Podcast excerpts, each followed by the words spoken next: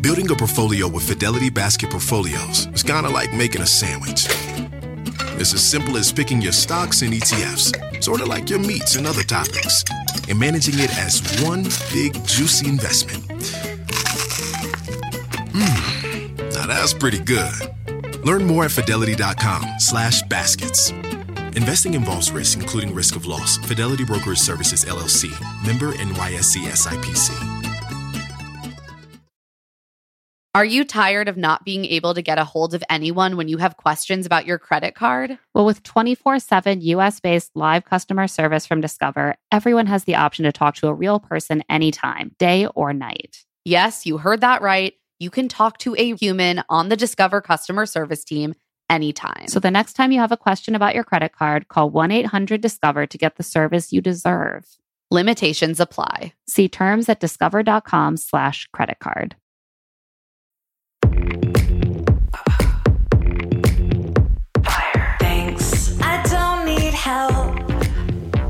Just watch me love myself. That's all I want. Got what I want. That's all I want. I'm not sorry. I'm Claire Fallon, And I'm Emma Gray. and this is Love to See It, an obsessively detailed recap podcast about reality dating shows like The Bachelor and other pop culture that makes us laugh, cry, and curse the patriarchy. We can't live with these shows and we can't live without them, but we can break down every juicy moment and unpack all the weird messages these shows send us about love, sex, and dating. Stop, drop, roll. Stop, drop, roll. Fire. Can you keep up? I like love it. Welcome to Love to See It, a podcast about whether men and women really can be friends. And how no one will ever want that wagon wheel coffee table. except for Bruno Kirby. That coffee table was made just for him. Happy New Year, everyone. By the time you're listening to this, it will be 2023. I never believed we would get there, but I know. Oh my God. You guys are in the future. That's wild. So, today we are going to be discussing a movie that is not only arguably the best rom com of all time, but also a real holiday slash New Year's movie. we are, of course, talking about When Harry Met Sally. And we'll be doing this without a guest because we have too much to say. This movie is very close to both of our hearts. Yes. Although I never really thought of it as a holiday movie or a New Year's movie. But then when we rewatched it for this, I was like, oh, like all the it, it's like the climactic moment is is New Year's Eve. And that's like a a very important component of their love story. Yeah, I think it definitely counts as a holiday movie because a lot of those big moments do tend to happen in the holiday season. It's sort of similar to You've Got Mail in that way, where like Nora uses the passage of this the seasons and the holidays as like markers of time. And Yeah. it is effective. So let's get into the background of when Harry met Sally. Uh, it came out in 1989, one year after me. So I was I was two. A good a good time for me. it was directed by Rob Reiner and written by Nora Ephron. And it stars, of course, Meg Ryan and Billy Crystal, with Carrie Fisher and Bruno Kirby in large supporting roles as their best friends. It's really almost a four person movie and Yeah. primarily a two person movie, um, which is one of the beautiful parts of it, I think. Yeah. And the film was inspired by Rob Reiner's return to dating after divorce. He kind of had the idea for this movie when he had been out of his marriage with Penny Marshall, who is another great director. She directed movies like A League of Their Own, Big, The Preacher's Wife. They divorced in 1981. And a few years after their divorce, he was sort of throwing himself back into his single life and felt like the germ of, of an idea there. And he was also friends with Nora Ephron, who was, of course, a journalist by trade. And her interview of Rob Reiner became the basis for the character of Harry. Yeah, they really based Harry and Sally on conversations that they were having about like being back out on the dating scene Mhm. as a man, as a woman, what their experiences of of that were like and all these personal quirks and details that Harry and Sally have were taken like directly from Nora and Rob, which is um just like imagine Nora Ephron like ordering a salad with the uh, oil and vinegar on the side like literally she is Sally. it's and that's why it's so perfect and why these characters I think feel so specific in a way that works so well because because they are the references are specific. Yeah, and it's these details that could seem really insufferable. Like both Harry and Sally have traits that are quite unlikable. Like, do you want to be the person who's torturing some poor waitress at a diner with how you want the apple pie a la mode, but only if it's strawberry ice cream and only if it's on the side, and if not whipped cream, but not if it's from a can, and then nothing, but then the pie is cold? Like, you're the jerk in this scenario. And yet, because you know, we're all imperfect. And because it's seen through the eyes of this woman for herself and Rob for his dear friend, you know, there's a warmth that you see that that's just part of the unique person she is. It's the part of her that maybe sucks a little bit, but in a way, it's also adorable. And and we all suck a little bit. Exactly. truth. And we need our partner who's who sees that as like, wow, she's so good at ordering. And so, as we said, a lot of the dialogue, you know, is based on their conversations, like taken directly from their conversations. And most of the movie is this like running conversation between Harry and Sally. Yeah, they're like working out their own ideologies and their own feelings about how straight men and straight women can and should be interacting and what that looks like, I think, specifically within their milieu in New York City, that sort of like yuppie professional successful class in New York City in in the mid to late 80s. So, the other part of the movie is obviously these like interstitials with different elderly couples about how they met. And those are also based on interviews that Nora Ephron did. She basically just did a bunch of interviews. Like it was a very journalistic approach to making a movie. And she interviewed real couples and turned those into scripts. I love it and that's also why those stories are so good. I know. And each one is so unique. and again, like those people don't seem entirely likable, but they really like each other. And that's that's how they pop off the screen. Exactly. So the original plan was for Harry and Sally to part ways at the end of the movie. wild. It is so wild. I cannot imagine. And part of that was because Rob Reiner was out in the world dating and having a really tough time finding a partner. And so he wasn't Yeah. feeling super like rosy and romantic. As a creative, of course, he was like, I haven't ended up with someone. so how can I even conceive of a way that two people might end up together? But I also kind of get it. Like like when you're throwing yourself into an art project, it is like writing what you know. And so It's just funny to me because case. when I was single, all I did was come up with realistic fantasies of how two people might end up together. Like that was how I coped. I was like, well, obviously just this, this, and this would happen, and then you're in love forever. Oh no! And- See, I was like really into other people's ideas of that, but like in my own work and writing, it was just like all like depression, breakup Yeah. themed. You're you're you are Rob Reiner. Yeah, But fortunately for all of us, um, and for the movie, I think, because I don't Yes. think it would have stuck no, with a sad ending.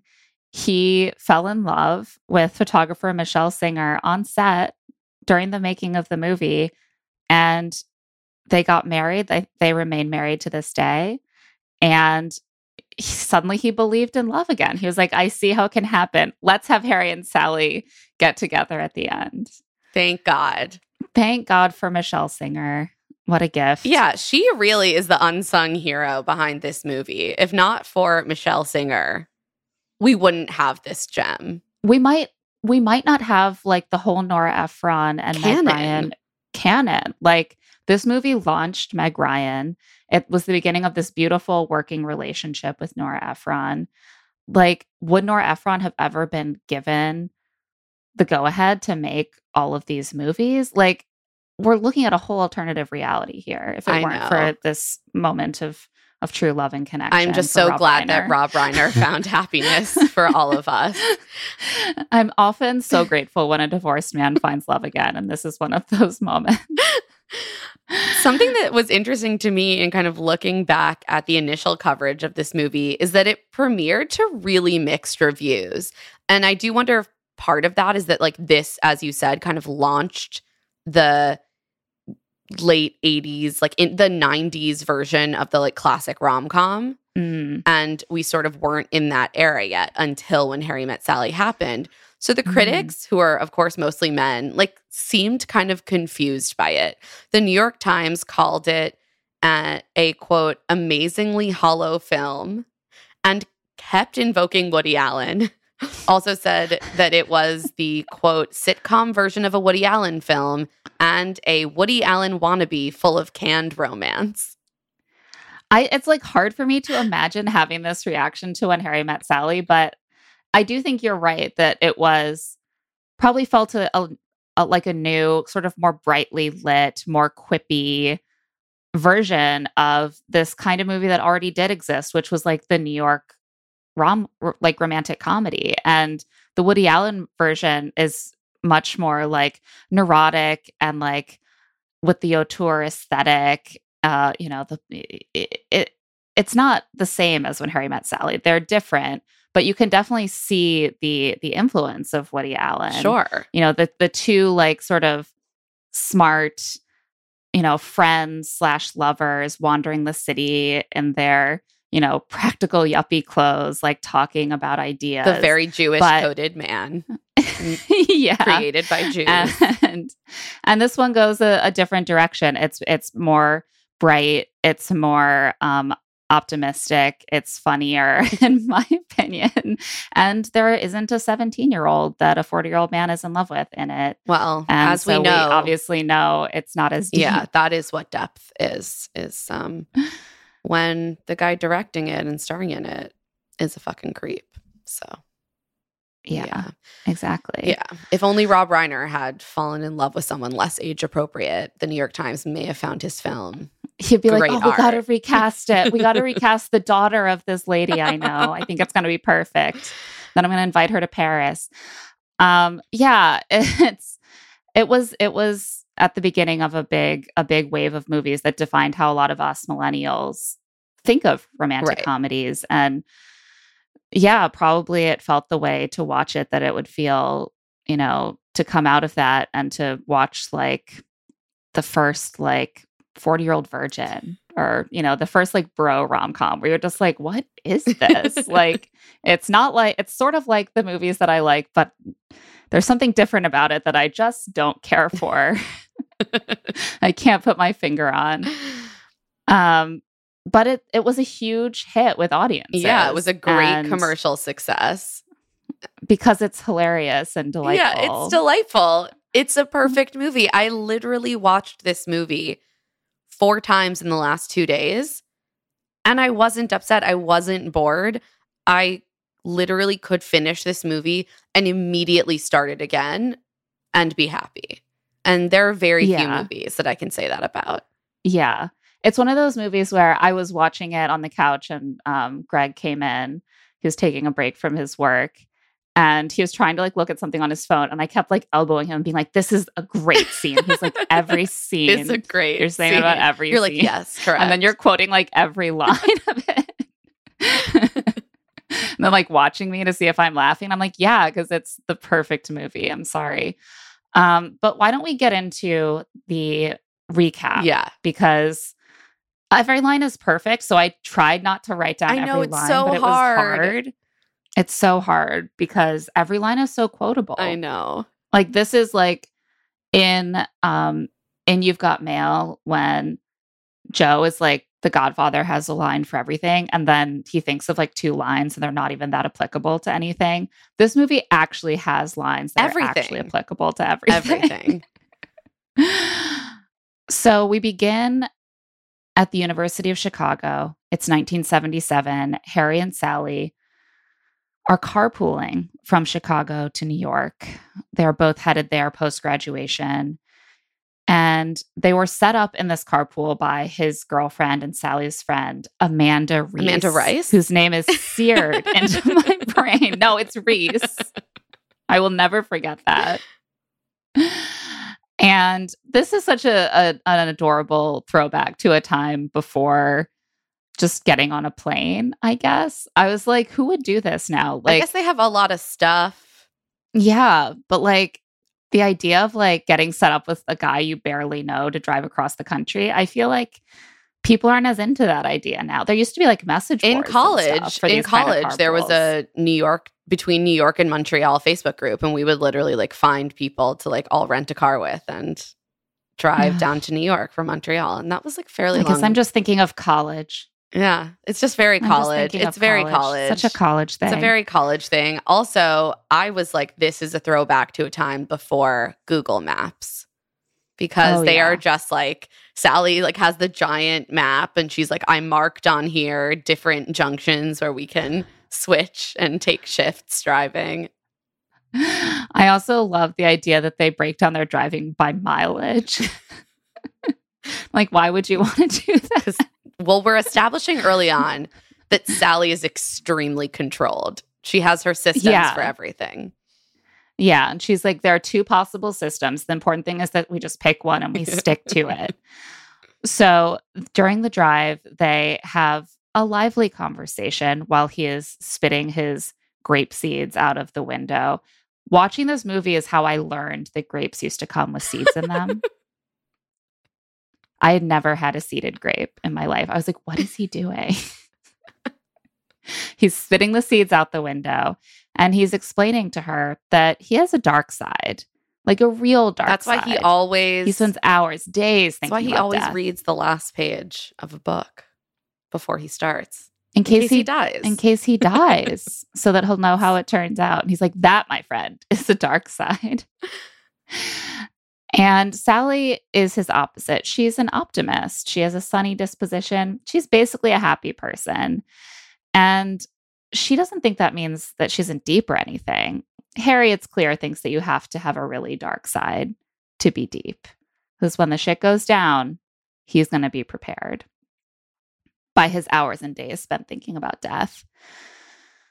They take a break at a diner to eat. Ugh, such an iconic scene. they stop. They're talking about the final scene of Casablanca. And she's like, she didn't want to stay and be with a man who man owns a bar. who owned a She- when- bar when, she could be the first lady of Czechoslovakia. Women are very practical, even Ingrid Bergman.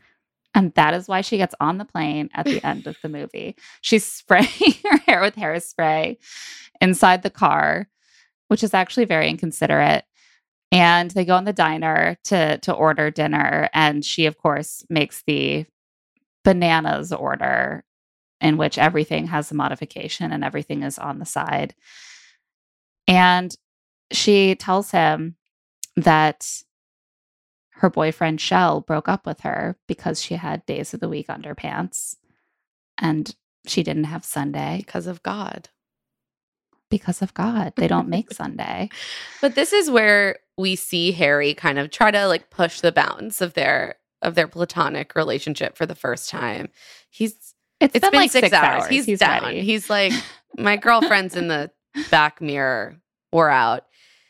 He's like, you're a very attractive person, and she's very clear. She's like, we're we're just gonna be friends. And this is where Harry makes the declaration that is kind of at the core of this movie. He's like, the thing is, men and women can't be friends because the sex thing always gets in the way. Whether or not the woman wants to have sex with him, whether or not really he's even attracted to the woman, it's just there hanging. the problem as he's admitting is men like the reason men and women can't be friends is is men but this is such a nora thing. The movie has a thesis statement. It's like here is the argument of the movie that we are going to wrestle over. Just like you've got mail with the the big box store that will ultimately win over the neighborhood here we have this question of opposite sex friendship and whether it's even possible. And she's like, Well, well, what if you don't find a woman attractive? And he's like, Nope, you pretty much still want to nail them too. And so sex is just it's just already out there. There's nothing you And Sally do. is understandably like, okay, well, I guess we will not be being friends. She's like, it's too bad. You are the only person I knew in New York. She drops him off in Washington Square Park. I was like, where's he going? Who can say? But He's going to live in the arch of Washington Square Park. and then they don't speak again for five years. They run into each other at the airport where Sally is making out with her new boyfriend, who also happens to be Harry's old neighbor, Joe. I also learned that Joe is played by Gerald Ford's son. yeah, Yeah. Steven, I think. And he, I mean, he and Sally together are a hilarious couple because they match. And like she is in They're her like, corporate full 80s power suit. She's got the the corporate blowout, her like fluffy straight bob, and he has like the perfectly combed, like severe part down the side blonde hair, and they're like long faces. They just look like a matching Oh, Barbie yeah. and Ken corporate set. She's finally met her match. and he interrupts them making out to catch up with Joe. He doesn't acknowledge Sally in any overt way. And Sally does remember him. She's like, thank God he didn't remember me. His whole thing is that men and women can't be friends. And I remember that very clearly. And Joe is like, oh, that's not true. And she's like, do you have any women friends, just friends? And he was like, no, but I'll get one if it's important to you. Such a sweet boyfriend. Sally and Joe are the one, or, or Sally and Harry are the ones who end up on the plane and they end up sitting right by each other. And then Harry does admit that he recognizes her. Well, I think it is triggered by the fact that she starts making modifications to her drink order on the plane. Because what what more does a flight attendant want to deal with than someone specifying exactly how much Bloody Mary mix is going to go into their regular tomato juice as they're getting everyone settled? And he's like, University of Chicago, right? He asked to switch with her seatmate. They sit together and they just start bickering again, of course. He reveals that he's getting married, which really tickles her because, as she says, that just seems very optimistic of you, Harry. Which it does. He's like 26. and he is feeling this point. optimistic. He's just, he's like, that's what Yeah. falling in love does to you. And this, again, this is such a Rob Reiner thing. Like, Rob's, as his own admission, his entire view on love changes depending on his personal relationship status. And that is also true. Of Harry. Yeah. Am I in love right now? Then love is great. But of course, as he also says, he just was really tired of dating and just like how boring Honestly, frankly, like was. relatable. this is the thing about Harry is that it's always hard to pick apart what is his genuine cynicism and coldness about women and what is his sort of masculine front over his tender soft feelings which is that he loves his soon to be wife Helen and he wants to be with her forever. Yeah, something that I actually love about Harry is that he is the more emotionally reactive character. But as we all know, men can be quite emotional. They can be. Anger is an emotion. That is and Harry's feelings do tend to come out as anger. uh, he tries to convince her to go out for dinner at their destination and be friends. He's like, We're both in relationships, so sex is off the table. So that's a modification to my original claim. And then he's like, But then again, you know, then it, your partners will always wonder, like, why do you need the friendship? And what am I not fulfilling? And then you'll have to say, like, oh, nothing that you're not fulfilling. And then they'll be like, well, you must find them attractive. And so I guess then that brings us back to where And we Sally's like, okay. Harry, goodbye. I'm going to move ahead on this moving walkway and we are, are never going to speak again. Except they do five years later when they are both at relationship junctures. Yes. Five years later, 32. And Joe and Sally have just broken up. We learned this over a charming lunch with her two friends, Marie and Alice. And she seems really well adjusted Yeah. about it. Um, her friend Marie, played by Carrie Fisher, is the one who seems really anxious on her behalf, frankly. uh, because she yeah, is she's like, you got to start. I'm getting out my Rolodex of available. Marie is very anxious. She has been involved with a married man who everyone agrees, including her, is never going to leave his wife. She's just like in a dead end place in her relationships. And she doesn't like agree. But when everyone reminds her that he's never You're right, leave you're wife, right. she's like, "No, I you're know, I right. know you're, you're right. I know you're right." But she clearly keeps convincing herself again that he might because every time she discovers he spent $120 on a nightgown for his wife, she is devastated again. Because why would he buy a nice nightgown for his wife if he was going to leave her? Carrie Fisher is is so iconic. Um and Incredible. and Sally's like, you know, I'm blah blah blah and like and Marie's like, "Oh, cuz the the clock is ticking, right?" And I think I think they're actually 31 at this point. The next year they're 32. Um and Sally says the clock doesn't really start ticking until 36, just like very like assuredly. and I really think this line stuck with me because for some reason I'm like, "Oh, 36."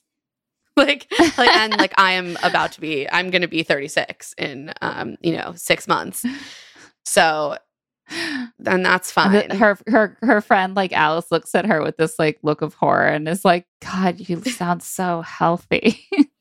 like there's something wrong with how healthy you sound. Yeah, the the the idea of like the clock not starting ticking until you're 36 is interesting to me because I think that like people nowadays, like I would think of like back then, everyone must have felt so much more anxious than us. But I don't think that that's the like I don't think that we've like moved the timeline later of when women are supposed to start getting freaked out about the clock ticking. Like I still feel like 31 to 36 is right in that window where people are like, yeah. you gotta you gotta start thinking ladies um but she is she's not worried about it she's like joe and i weren't right for each other i've moved on i don't need to start dating some guy just because he might die in I'm in a mourning months. period. i'm in a mourning period and meanwhile harry is at a football game doing the wave with his best friend jesse played by bruno kirby and explaining in between rounds of the wave that his wife Helen left him.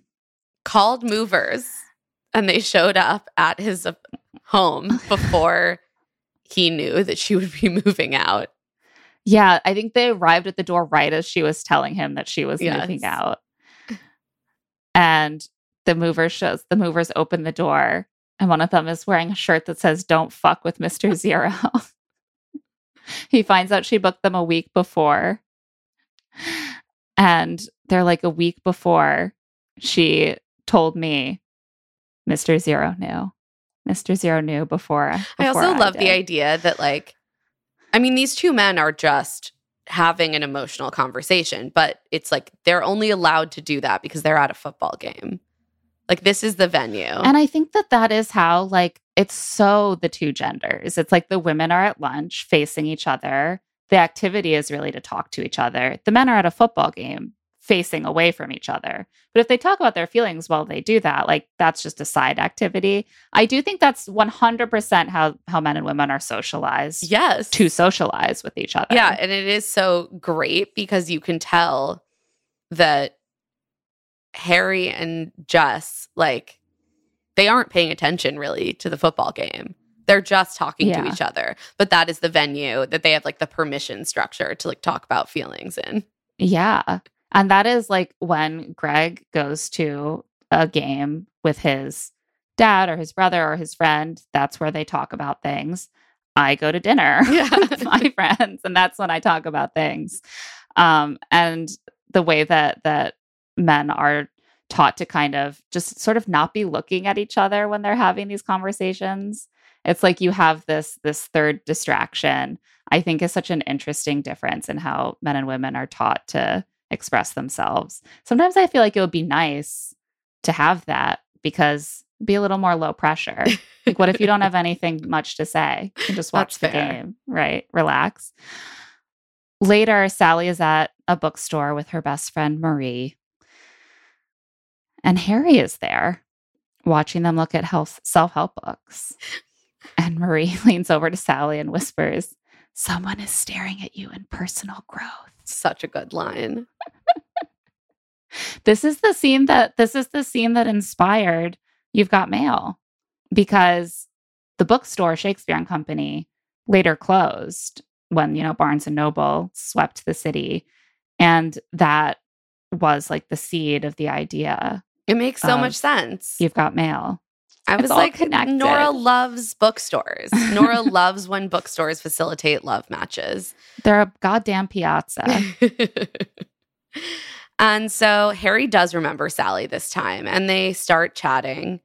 And she's like, Yeah, Joe and I broke up recently. And he's like, Well, I'm getting a divorce. And so they end up going to lunch and just being like, What happened with you guys? And they commiserate Yeah. together about their breakups. And that kind of allows them to start a genuine friendship where romance and sex are kind of off the table. What's interesting to me about this conversation is that Sally is more open with Harry than she is with her girlfriends. And there is this sense that, like, they've both been sort of wounded and they see that in each other. Yeah. And so they feel um, a kinship and a similarity with each other. Whereas, even with your friends, you might not want to be totally open about how hurt you are or or what worries you because you they're they're in a different place in their life and you don't want to seem pathetic to them and they don't have to feel that way with each other because they're, They're both, both feeling pathetic. so pathetic already and so Sally reveals to Harry that her breakup with Joe was rooted in this difference about having marriage and kids and that they had always agreed they didn't want those things that they got to have this wonderful life where they weren't tied down and they could fly off to Rome at a moment's notice. They could have sex on the kitchen floor without worrying about the kids coming in. And then she realized one day when she was out with her her friend Alice's daughter for the day that she did want a family. She has this very emotional emotional reaction to the little girl pointing out a family that she sees and she starts to cry and she tells Joe we never do any of those things. You know, we never have sex on the kitchen floor. It's just this very cold, hard Mexican ceramic tile. and she says, This is what I want. And he says, Well, I don't. And that's it. And so it's clear that there's something actually very deeply emotional going on that she's hiding, but also that she's able to tell herself, at least, that it wasn't about her. They just wanted different things. They had this beautiful relationship. They chose each other, but they had to prioritize what they wanted for their lives. And so that was the reason they had to break up.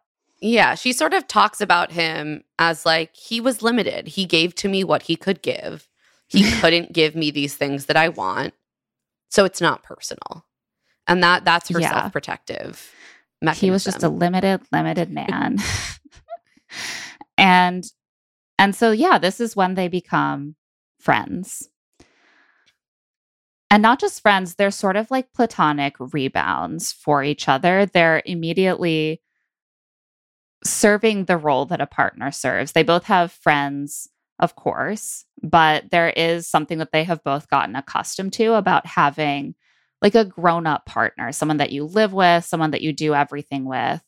And they've recently lost that. And so they're like, well, now I have another man or woman to call to like talk late at night when I'm lonely, or to help me buy a rug, or to go to a museum date with me. They like fulfill that empty role that isn't quite the same as what your other friends who had these like full busy lives going on. It also means that we get these Fell. really great shots of them just all over New York City, walking in Central Park, going to in the, the, yeah, with their little going hats. to art museums. like it's just it is these great snapshots.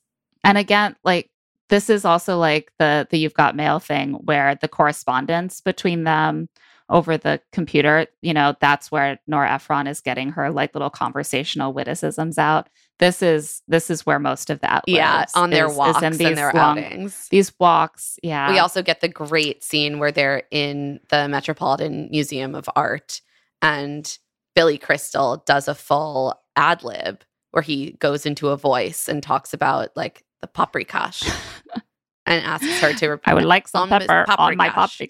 paprikash Not to repeat this time. Um, and that was fully Yeah. just a Billy Crystal joking around, telling Meg, Meg Ryan to repeat after him. And at one point, you can see Meg Ryan looks slightly off camera to see if she could if she if like she should keep going and they kept that take because it's just so delightful That's why you get Billy Crystal because he's just going to do some weird shit, and you're like, yeah. Sometimes guys are weird. Let's do it.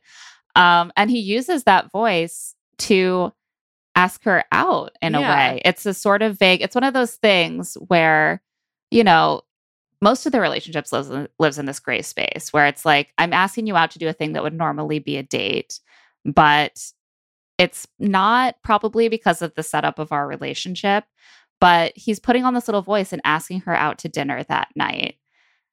And then she has to break character and reveal to him that she has a date that night.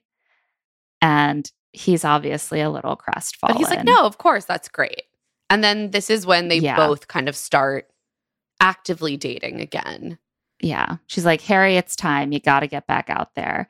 I mean, that's the thing. It's there's this ambiguity in the moment of like, is he a little sad that she's dating because he's a little jealous? Or is he sad that this time when they are that for each other and they never have to worry that their friend is going to be busy Right.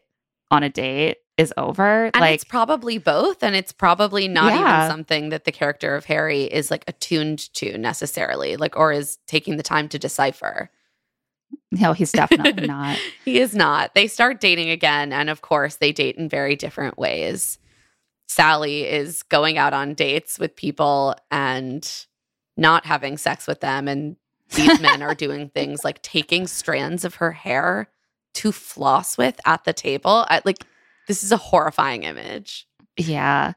They get to be confidants now about how terrible dating is. There's also, this is the scene where I did have like a screeching halt moment where I was like, whoa, that did not age well. oh yeah Where Harry makes like, is like, my date is the same, also sucked. She didn't laugh at my like racist joke about Ethiopian food. I was like, Harry, maybe she's just unempathetic and kind hearted They did woman. still have sex though. yes, of course.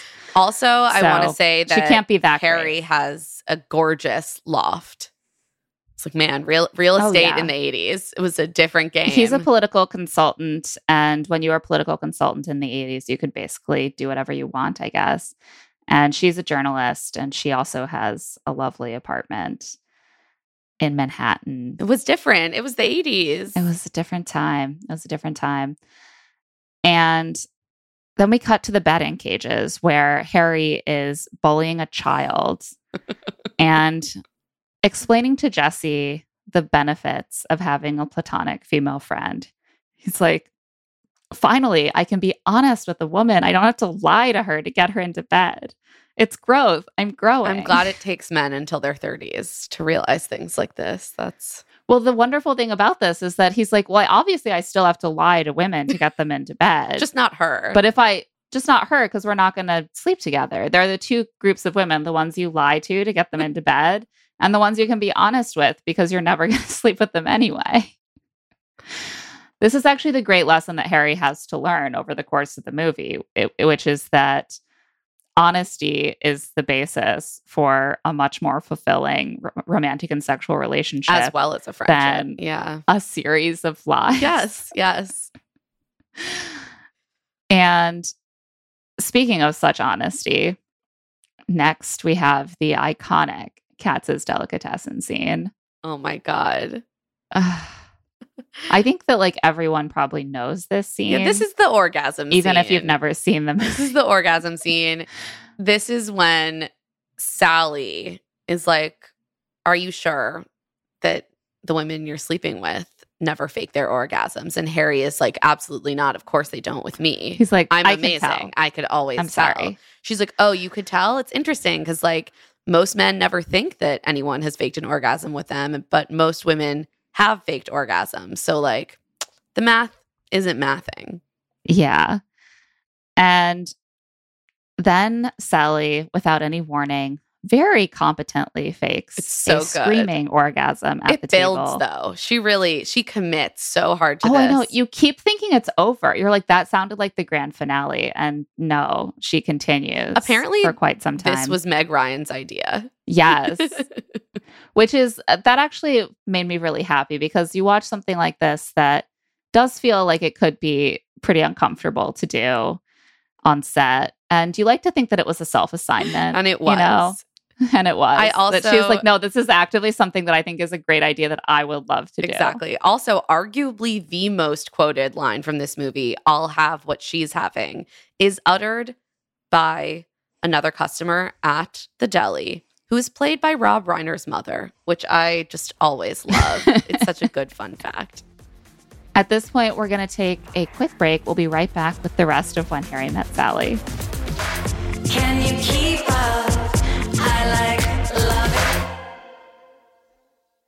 This show is sponsored by BetterHelp.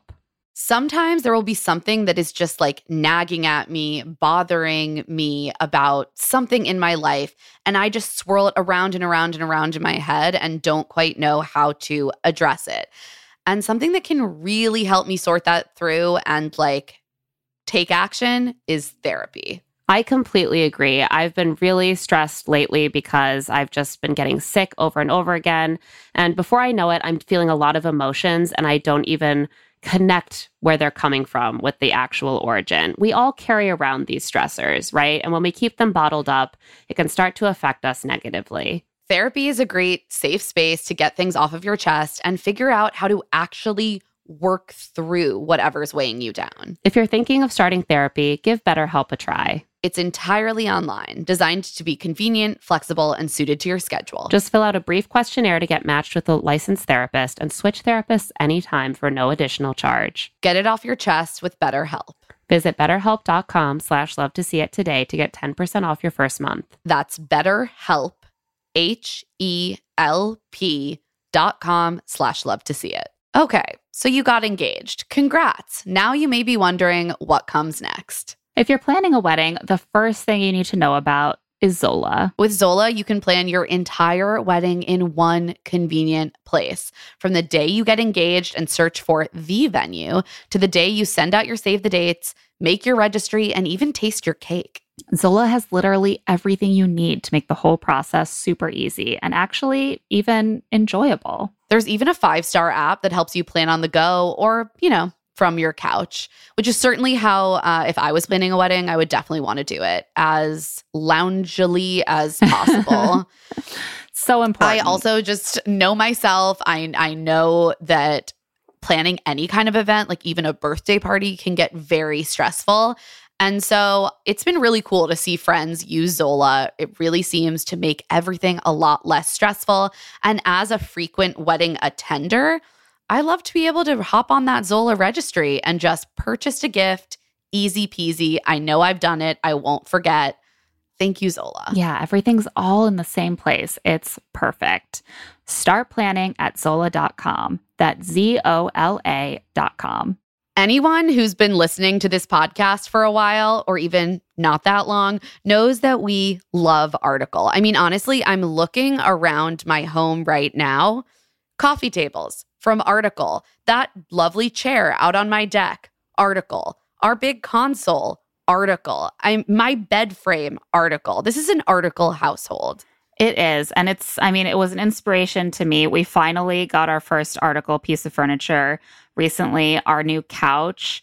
And my husband and I are both constantly just like, how did we live before this couch? This is such an improvement over what we had before. It's so comfortable. It just seems to get more comfortable every day. I mean, it's the couch you dream of. And the reason that we have both been able to find ideal furniture on Article is because Article believes in delightful design for every home. And thanks to their online only model, they have some really delightful prices too.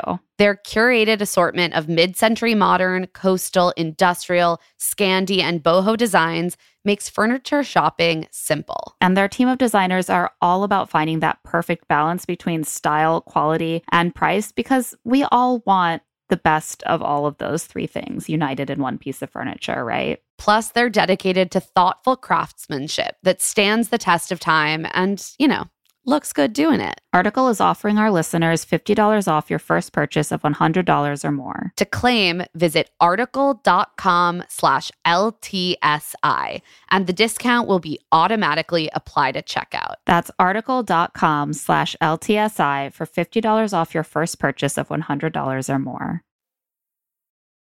And we are back. And now it's holiday time.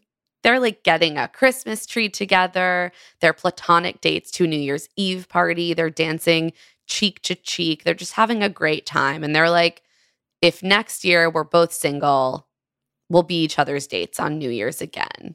Yeah, they they have that like that pact style friendship. You know, it's like if we're not married by the time we're 40, we'll just marry each other. Like if we don't have a date, you'll be my date. They get to live in that in that space of like we're almost date like we can kiss each other on the mouth at New Year's Eve. And it's not totally romantic, but it's a little bit romantic because I mean, you're a man and I'm a woman and it's the 80s and that's all we know. I also like that in this movie, we get two rounds of holiday seasons because this movie takes place over years, even this like meaty part. It's over the course of Yeah. two years. Well, that's a very important part of what makes this a holiday movie to me is that it's very thematically important that there are two holiday seasons and that they're so different Mhm. because when they're having the holidays together, they're having fun. They're getting the Christmas tree together and carrying it down the street, and it's not even that hard. They're laughing. They're going to parties together. Later, when they're on the outs at Christmas time, It's very sad. The city is a lonely and grim place. And you really just need someone at the holidays, right? and that's my Christmas wish.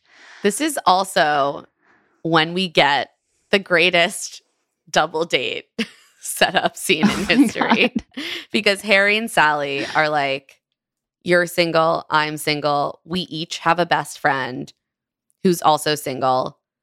Let's, like, Harry's like, I'll set you up, Sally, with Jess. And Sally's like, Great, I'll set you up with Marie. And of course, Marie and Jess are not into Harry and Sally at all. And which I mean, thank God, because imagine that they start dating each other's best friends, and then there's just this lingering sexual tension between them, even though they're dating each other's best friends. What a disaster!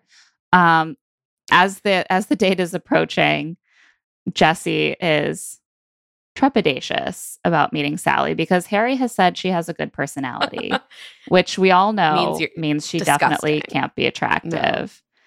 Even if Harry insists that she is, just the words good personality, you put them out there, it's the death knell for women. Men actively don't want you to have a good personality. They're like, I would prefer if you didn't, because at least then I could be sure you were definitely objectively attractive. But good personality just like Muddies the it up, makes waters. it muddies the waters.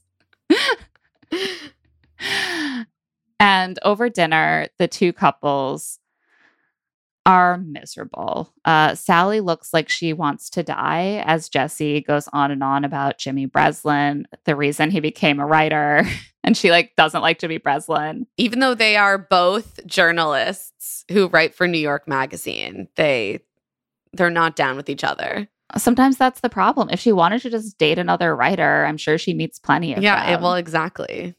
And if you feel really strongly about which writers matter and your partner is like, I feel strongly otherwise because I'm also a writer and I'm informed and have strong opinions about this, that's going to be a problem, which is why you should never date another writer. And I've made a huge mistake.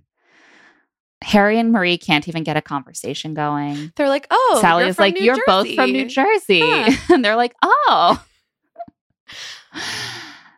Harry volunteers that Sally is a great orderer at restaurants, and Jesse, like, truly the worst date of all time. His response is, Restaurants are overrated. Like, you don't need to be a dick. He's such a dick to Sally. How is that a response to what he said about about your date? Also, they're at a restaurant. Whatever. Marie Yeah. Marie agrees then, and she quotes Jesse's own writing back to him, which like is obviously just insane catnip for a writer. Oh yeah, this is actually another parallel with You've Got Mail, where the writer Yes. failed love interest rejects our lead for woman who is more impressed by his work. I was gonna say, like, there are shades of Greg Kinnear here. 100% like the way that that the the male writer reacts when a woman praises his work just like changes his whole personality I feel like Nora behavior. just like had to get that in. She's like, I have worked with Oh, a yeah. lot of male journalists who are so far up their own asses. she has a chip on her shoulder about male writers you know the size of a christmas ham and i Frankly, do not I enjoy her, it. given what she went Yeah. through um but it's hilarious Also, I love that also the- the, quote, the is so dumb what is it it's like restaurants are to people in the 80s what theater is to people in the 60s and he's like i also wrote pesto is the quiche of the 80s and it's like these are not interesting or well made points. But Maria's like, I've never quoted a magazine before. It just, I just think it's so interesting. They immediately hit it off. And it's so obvious that Sally and Harry split off and talked to their friends. Marie and Jesse each want to call the other person instead of the person they were set up with. And Sally and Harry are each like, that's fine. Just wait a few days my friend Sally, my friend Harry, they're a little vulnerable right now. So don't reject them tonight. And they're like, Of course. They immediately then get in a cab together and then I guess move in together. We never see them apart again. They're just they're together. They're obsessed with each They're other. together. And we next see Harry and Sally shopping for a housewarming gift for them at Sharper Image. At Sharper Image. I loved I love that Sharper Image makes an appearance.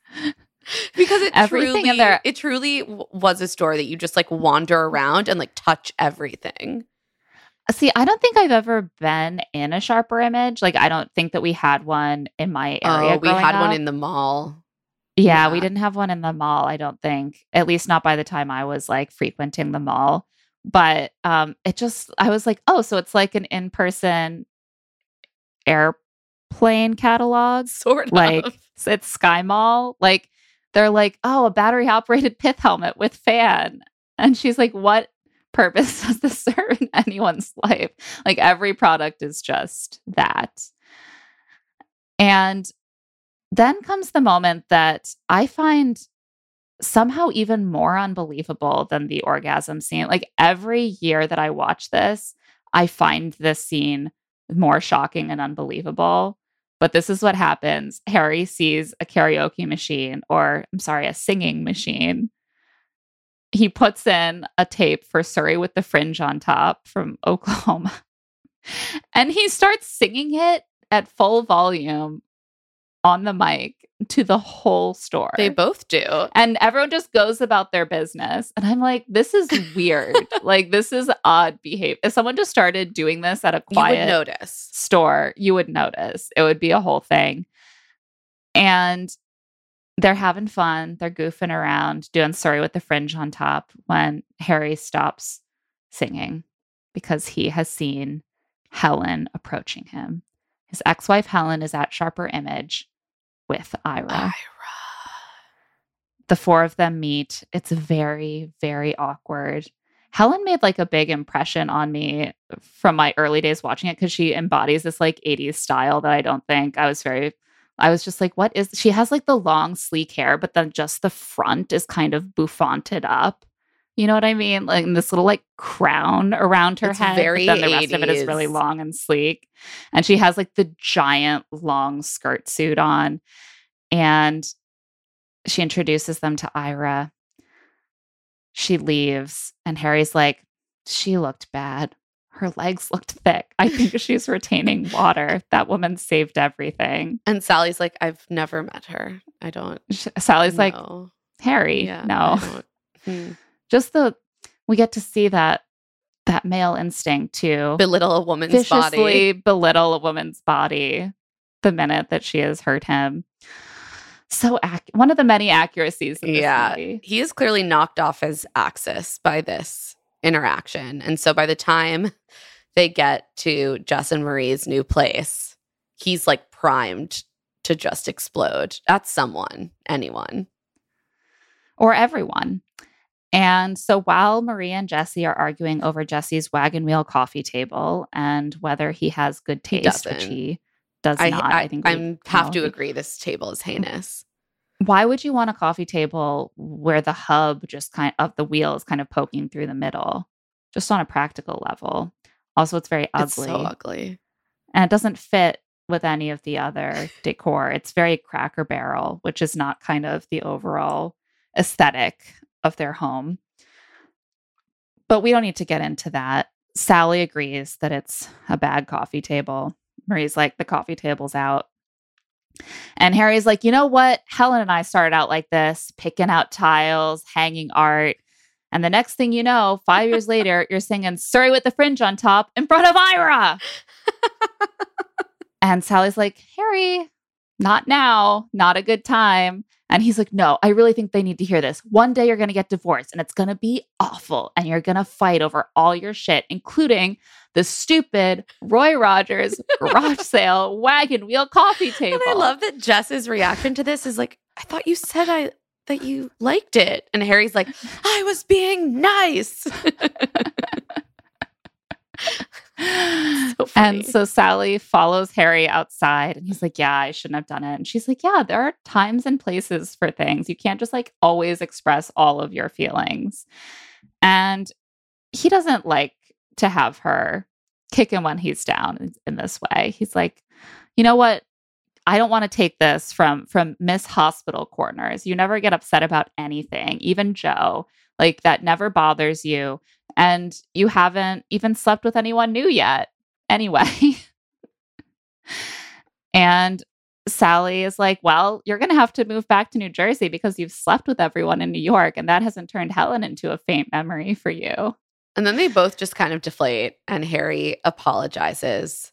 I did appreciate seeing a male character who like explodes and then immediately is like, that was bad.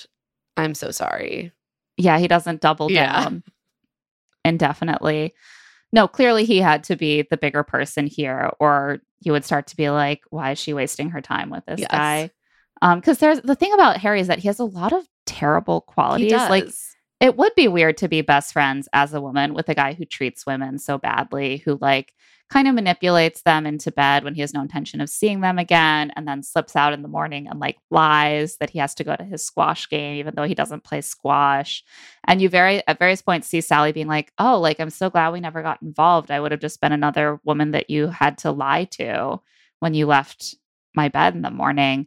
Like these are all very like unappealing qualities for a female viewer. So you have to have these redemptive sides where you see like, well, at least he is capable of owning his shit sometimes. At least he can apologize.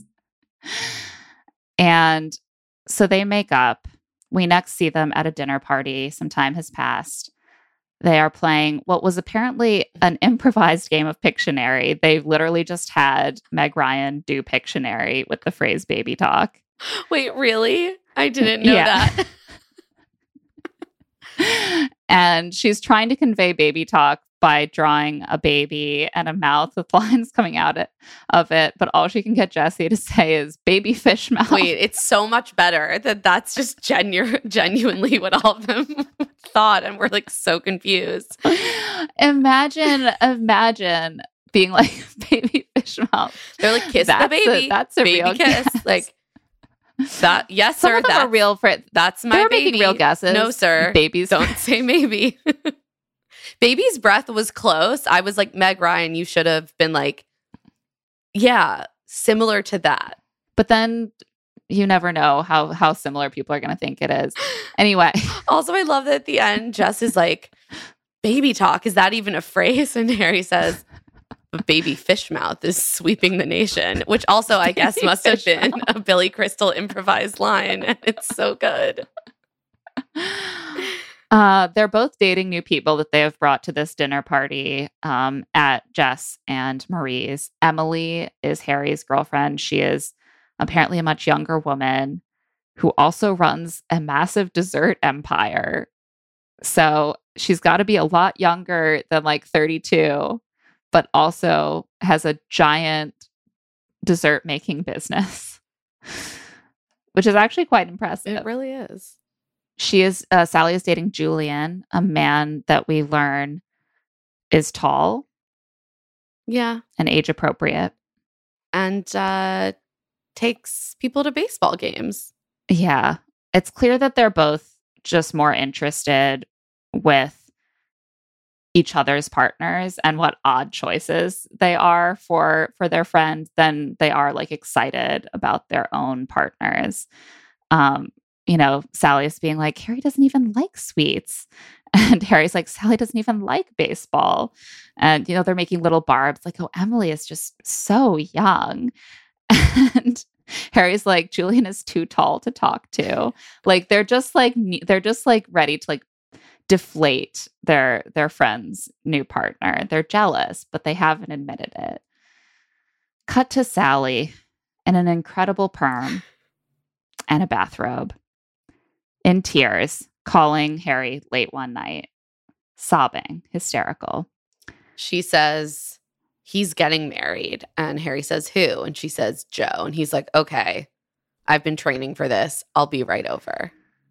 She says that Joe called her and told her that he's marrying a paralegal in his office he just met. Named Kimberly, which I also want to say there is a line where Meg Ryan talks about cocktail waitresses named Kimberly in You've Got Mail. So I feel like Nora just didn't like the name Kimberly. It's like an entire generation of cocktail Yeah. waitresses. Nora Ephron hates Kimberly's, and she definitely hates women who are under the age of 25. She's like, it's rude of them to be out there with their weird little names. They probably sign with like hearts over their eyes. Um, but I think that it's fair to be pretty shocked that your boyfriend who broke up with you because he didn't want to ever get married is engaged to engaged like a year later to a much younger paralegal. that he just met. No, I too would met. be hysterical, to be fair. I think so. This rewrites her whole vision of their relationship and their breakup. that is clearly the thing that's really destabilizing her is that like her whole narrative and her whole comfort was like he couldn't give this to me he wasn't capable and so it's fine and it's right and like you know we're both going to have the things that we want and then all of a sudden she's like and she says this to harry all this time i've been saying he just didn't want to get married but the truth is he didn't want to marry me he didn't love me and this line oh my god it like still gets at something soft in me watching it. Like, yeah. oh, just like the way that you tell yourself what people that it didn't work out with are capable of and the ways in which we like work to depersonalize breakups when of course they're always in essence very personal. Yeah.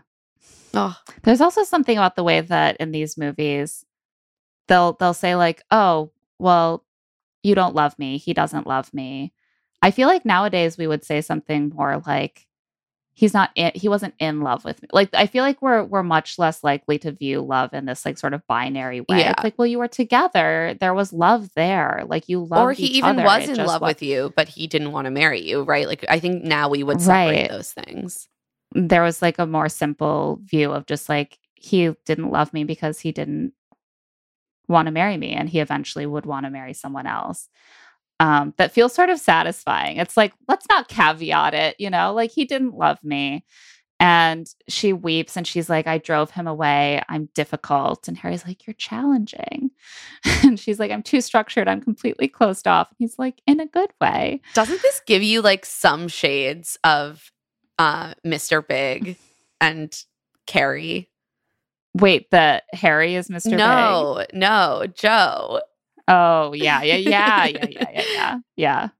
Well, but it's such a paradigm, right? Right. Just like, oh my God, he said he didn't want marriage. And then yeah, the next time I see he him, wanted marriage want- to a younger Yeah. woman with straighter, shinier Yes. hair, and I'm just too complicated. Yeah. Absolutely. Um, I think many women have probably experienced feeling like they were in that exact position. And she says, and I'm going to be 40. And he says, when? She says, someday. And he says, in eight years. This still makes me laugh. it's so good. so it's like, yeah, you could say I'm going to be 90, but that doesn't mean it's about to happen. And he- she's like, it's not the same for men. Charlie Chaplin had babies when he was 73. And Harry's like, well, he was too old to pick them up. And sh- He gets her to laugh and they start embracing. He's holding her. She asks him to keep holding her. And then they just start like doing these like sort of chaste kisses that I guess are just supposed to be normal kisses that you give your platonic friend who is not your romantic It partner. quickly becomes more. Also, like if I did have like a really platonic male friend, I don't think we would ever kiss on the mouth at all. But different different eras, I guess. Different. I don't know. cultural I feel like. I, I have had close male friends that I've kissed on the mouth when I was younger, like when I was single and we like grew up together. I don't know. I don't think it's like totally out of the question. I the just question. like could not. I couldn't wrap my head around that. I was like, why are you kissing her right now? I don't, yeah, I don't know. I grew up See, in, I in a was sum- right summer because it was a community. slippery slope. Well, it They is- just start making out. It is a slippery slope if you, in fact, do actually in your core want to have sex with the other person. yeah. And suddenly they're having sex. And after they have sex, Harry is clearly panicked. Sally is too blissed out to notice until she wakes up the next morning to him getting his giant cable knit sweater back on to slip out. And it's like she sensed something was a little off the night before because he very quickly wanted to go to sleep. But then in the morning, she's like, you can feel that her stomach has dropped because she knows. She knows him. She knows this routine. Yeah. She knows what it means when he's panicking and wants to get out of there. Yeah. She's like, You've literally told me how you do this and how it's intentional so that you don't have to stay and deal with the morning. So, of course, I'm going to be having this reaction. But he very calmly and sort of robotically invites her to dinner that night. And she's like, Okay. And he's like, Fine. And she's like, Fine. And then he leaves they immediately at the same time call Jess and Marie to tell their best friends what happened. And they both have the same narrative of what happened. Yes. Actually. Apparently, they filmed this three different cameras with an actual phone line that they set up so that they could get the timing right. That sounds complicated. Yeah, but it's kind of incredible. I assume I assumed that they would like film these chopped up, but they filmed them three different cameras simultaneously. And I think that's why it feels so like natural. Yeah, maybe so. Um, part of me is like, you guys are working too hard, you know. Chop it up. Um, but it's a great scene. They they both relay from their various perspectives that they had sex, it was good, and then Harry freaked out, and now they both feel awful. Um, Harry feels terrible. Sally is embarrassed. At first, Jess and Maria are like, "This is great. You were you're meant to be together. We've been praying that you would just like bang already." And then they realize it's not going to be like that, and they have to switch to damage control.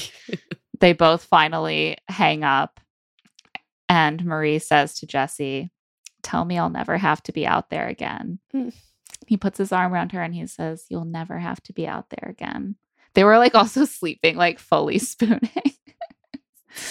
there are there are um they've become the ideal couple Yes. the representation of an ideal like happy dual income no kids living the city life blissfully in love couple so before dinner that night sally and harry both plan to tell each other that it was a mistake and they both just hope that sally says it first And she does. So it And works she out does. for both of them.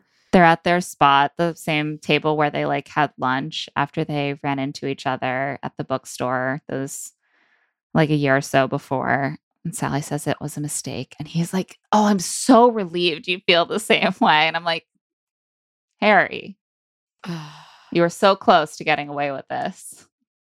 Don't seem so relieved. and Sally is is very hurt. Yeah. He's like, you know, of course, like it, it's not that it wasn't great. It just we shouldn't have done it. It was a mistake. And it's clear that Sally was hoping that he would say something else, that Yeah. she would say it was a mistake and he would push back or seem disappointed. Maybe even make a romantic gesture. And instead, he is clearly so relieved that she can't help but be wounded, that he was clearly like trying to figure out how to get out of any implications of this.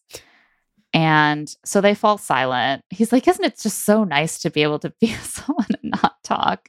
She's just like eating her salad, looking miserable. Ugh. and a chill enters their friendship. Um, they can't be, they can't get back that friendly intimacy that they They're just not hanging out anymore. They Yeah. basically stop seeing each other. Har- we see Harry and Jesse talking, and Harry's like, maybe it was just too late to have sex because we already knew all of each other's stories. Like, what did we have to say to each other after we had sex? I love that they cut this up into two scenes of them like in different, totally different settings talking Yeah. about this to give the impression that Harry is actually obsessing over this. Yeah, he can't stop talking about it. And we and this becomes clear as more time goes on that like Harry is like spinning out over Yeah. this. And at Marie's dr- wedding dress fitting, because yes, now they are getting married, Sally asks if Harry is bringing a date. And Maria's like, uh, I don't know. But, you know, he was dating an anthropologist, thin, pretty, big tits, your basic nightmare. I'm like, that's very helpful, Marie. Thank you. At the wedding, Sally is in white gloves and green taffeta. Oh the end God, of this I was like, movie it is, is so 19. 80s. It is so 1989. We have not entered the 90s yet. Yeah. The style of the wedding, I was like, oh, I can't. It's just, it's the 80s. It's like a it looks like a like a morning wedding or something. Yeah. And they're they're very 80s. Uh, Marie has like the the huge puff sleeves and like the the billowing skirt. You know, it's a very dramatic, like Renaissance inspired silhouette. Um, but you know what? It's coming back around because I found myself looking at their dresses and being like, those are really cute. Okay, I was actually thinking that my feelings about that style have shifted. And I Oh, realized yeah. this time, I was like, oh my God, yeah, some of that, some of that has come back around. right we now understand why our parents had such ins- like terrible wedding dresses because actually when you really think about it not so bad in a different in a different style moment um and it isn't like they are like our parents age like i think Yeah. that like they graduated from college at around the same time that my parents did Yeah, I'm like, they're, they're very much boomers. And Yeah. Nora Ephron and Rob Reiner are boomers. And Yeah, so, they- yeah, these they could have are, been our parents these are our parents. This is our parents' generation. Yeah.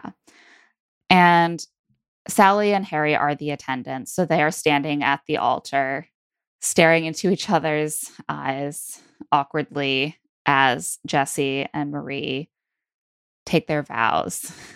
And Sally clearly doesn't want to talk to Harry. At the reception, he comes up to her and tries to make small talk about how horrible the holidays are because we're in that holiday season again. And Sally says, lot of suicides. so we're into our second holiday season of their friendship, and, And now they're they're, not friends. It's and not they're so good. miserable. Yeah, It sucks. not so much holiday cheer without without each other. He's getting frustrated. He's like, "Are we going to carry this thing around forever?" And she's, She's like, like, "It just happened." He says 3 weeks ago. That's forever. He's like, "You know how a year for humans is like 7 years for a dog?" And she's like, "Is one of us supposed to be the dog in this scenario?" He's like, yeah, it's you. like, Yes, you are. She's like, I'm the dog. I'm the dog. She storms off and he follows her and she's like, I don't Well, she that, Harry. gestures to him. She's like, she Yeah, starts like- storming off. She turns around. She's like, come here. I still want to yell at you, but just like not right here. And she's like, I don't see that, Harry. If anything, you're the dog. You want to pretend it didn't mean anything. I have to say, I don't think she is the dog in this scenario. Even just like, like he's the one who thinks it's forever ago. Yeah, So he should be the one who thinks that more years have passed. it doesn't make sense. He's the dog. He's the dog. he's like, this three weeks was such a huge part of my life that it's basically seven years. And she's like, it's actually not that long at all. She's the I'm going to say. Sally is simply correct in every part of this conversation. She's so correct. And it just drives me nuts that she does not overtly point out. and I think more people need to be talking about the fact that by his own logic, He's the dog. he's the dog. He just wants to call her the dog because he's being a dick. And he's mad that she doesn't want to be friends anymore. He's like, it, it- I just don't see why this has to mean everything. They end up going into the kitchen where the caterers are working because their fight keeps escalating. And he's like, Look, I didn't even want this to happen, but you were like, I didn't, you know, it's like I didn't plan on Ugh. having sex with you that night, but you were just looking up at me with your sad eyes. Hold me a little longer, Harry. And she says, Ooh. What? You you took pity on me? Fuck you, Harry. And she slaps him across the face.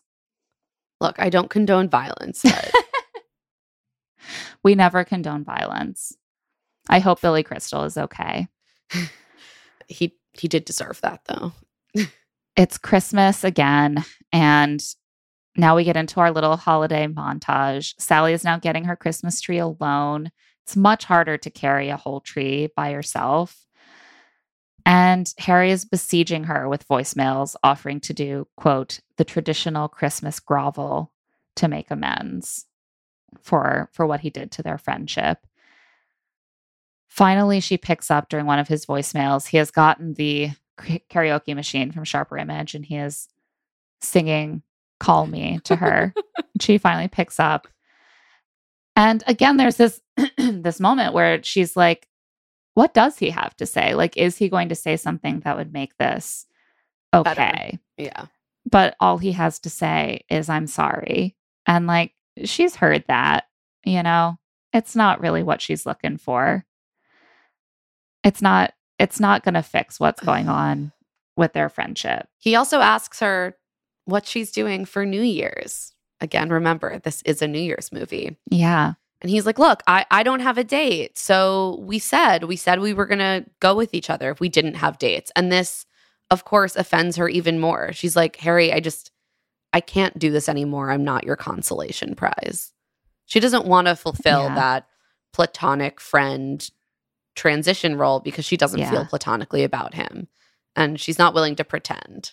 There is this way in which Harry is, and I think a lot of people feel this way in these moments where it's like, well, why can't we just get past, like, this Yeah. just because we had sex doesn't mean that we can't like get past it in some way but to have that kind of like trust and comfort with someone is actually so fragile and you can't just will your way past not feeling it anymore and she was able to have this closeness with Harry because she was able to feel safe from him like she felt like in the relationship that they had he understood her he cared about her he wasn't going to exploit what she said to him. He wasn't going to hurt her.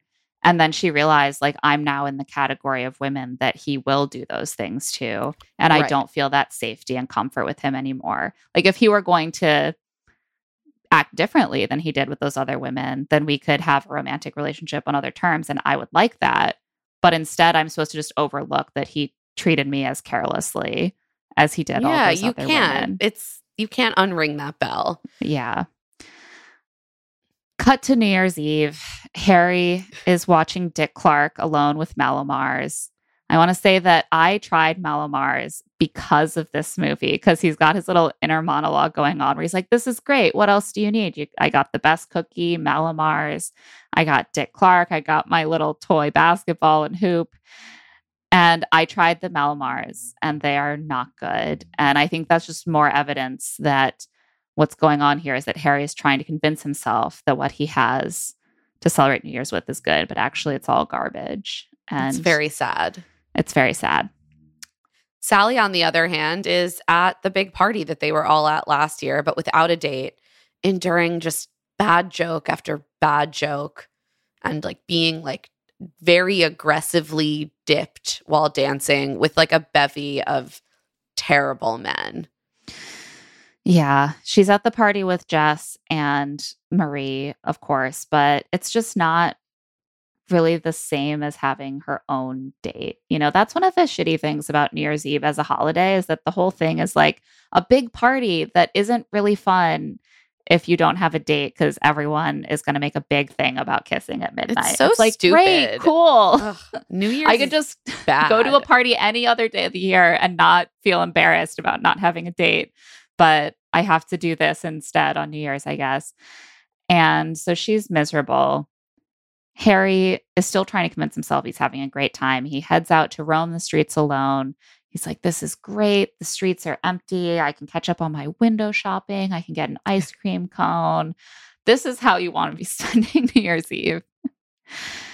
But he's clearly sad and he's starting to remember all those special times with Sally. It had to be you starts playing Ugh, the music. as he turns toward the party. He starts walking purposefully and then jogging. Soon he's in a full sprint. he's got to get there by midnight. He has to. And meanwhile, Sally is so sad to be at the party with no one to kiss her at midnight that she decides to leave, even though Jesse very kindly offers to kiss her, which is very sweet. And just as she's leaving, she sees Harry run in. And he approaches her and he tells her, I've been doing a lot of thinking. The thing is, I love you. And she Mhm. says, How do you expect me to respond to this? And he says, How about you love me too? And she's like, You know what? It's New Year's Eve. You're lonely. That doesn't mean that you can just like say these things to me. And then it strikes midnight, and Harry gives the speech, The speech. which I also want to say was in large part ad libbed by Billy Crystal. really? Yes, he added Aw. he added things like the crinkle line. And that is a real thing that Meg Ryan's nose Yes, does. yes. So he says, I love that you get cold when it's 71 degrees out. I love that it takes you an hour and a half to order a sandwich. I love that you get a little crinkle above your nose when you're looking at me like I'm nuts.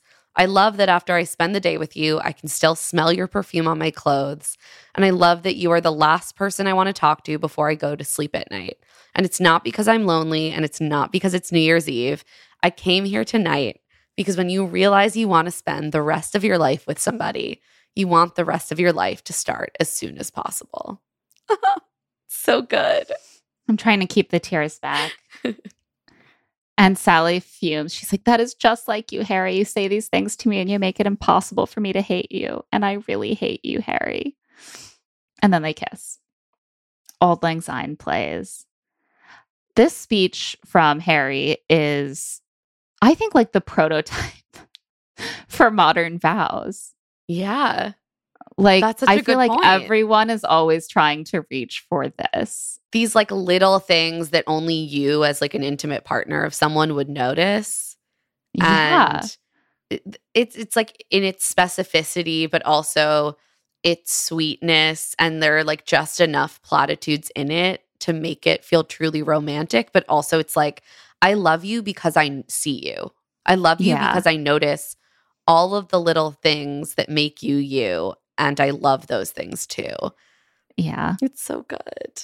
and it's a speech you know it's for an audience it's it's got the jokes like some of them are funny some of them are just sweet it is like that perfect blend that people i think try to emulate when they are writing original vows to give in Such a front of their point. family and friends isn't there even i feel like there is a tv show or something where someone fully just copies this for their vows or for a, a proposal, which probably um, I should have remembered and looked up before I taped this. But that is how iconic it is.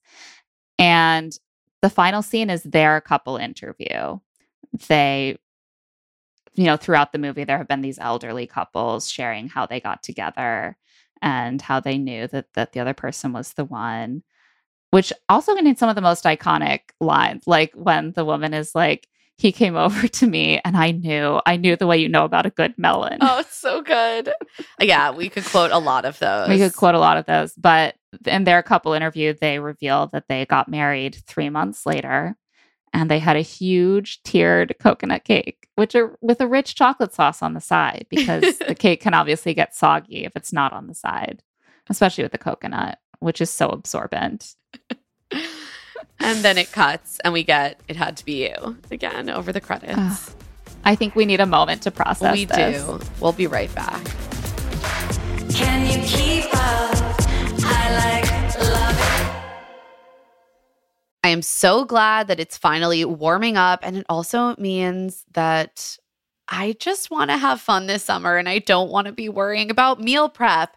And luckily, I can do something about that with Factor, especially because they have so many meal options like protein plus, keto, vegetarian, something for every diet. Their fresh, never frozen meals are ready to eat in just two minutes. So, no matter how busy you are, you'll always have time to enjoy nutritious, great tasting meals. With 35 different meals and more than 60 add ons to choose from every single week, you'll always have new flavors to explore. Make your whole day delicious. From breakfast to dessert, stay fueled with easy, nutritious options. I love having a few factor meals just sitting in my fridge, especially because I work from home.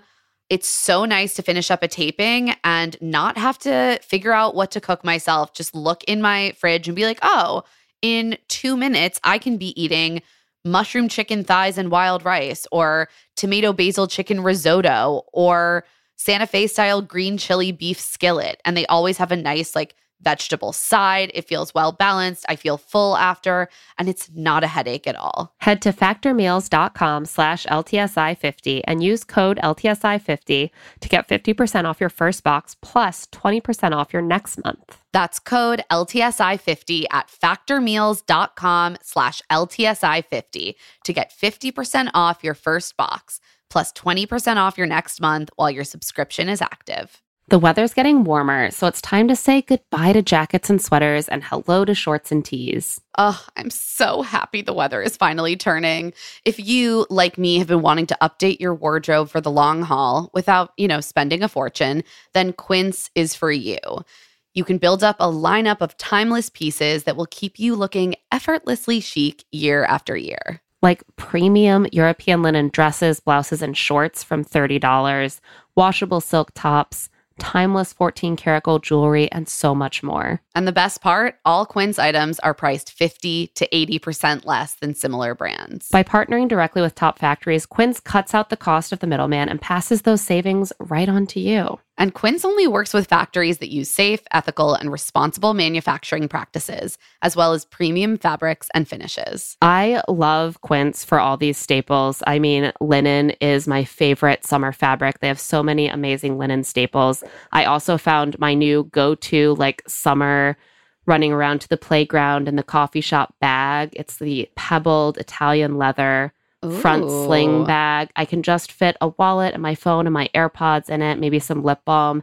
Absolutely perfect. I'm so obsessed with it. And the price was exactly what I wanted to. Get warm weather ready with Quince. Go to quince.com slash LTSI for free shipping on your order and 365 day returns. That's Q-U-I-N-C-E dot com slash LTSI to get free shipping and 365 day returns. Q-U-I-N-C-E dot com slash LTSI. We're back and let's dig in to, to I'm still emotional. Let's dig into some of the the components of this movie that we haven't really dug into yet.